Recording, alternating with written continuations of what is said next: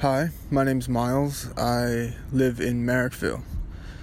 And when I was thinking about moving to Marrickville, there was really only one place in Marrickville I wanted to live, and that was near the Cooks River.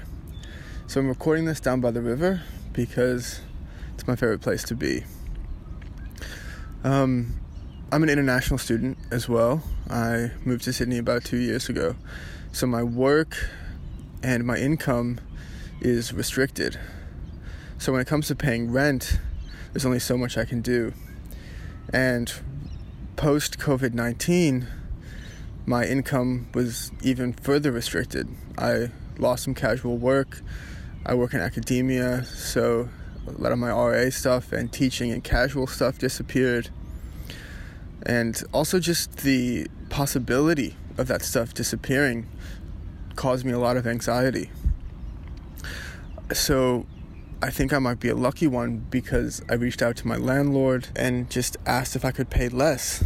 And it was a couple days and I was really anxious, but they agreed. So, um, yeah, I, I'm very, very lucky. And I understand that the situation I'm in and my privilege allows me to have those conversations. There are other people who would not be able to meet their landlord, um, you know, at the bargaining table. There are people who aren't listened to the same way.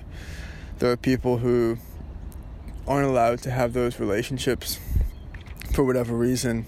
So I feel very lucky I was able to do that. But still, uh, it's going to be tight.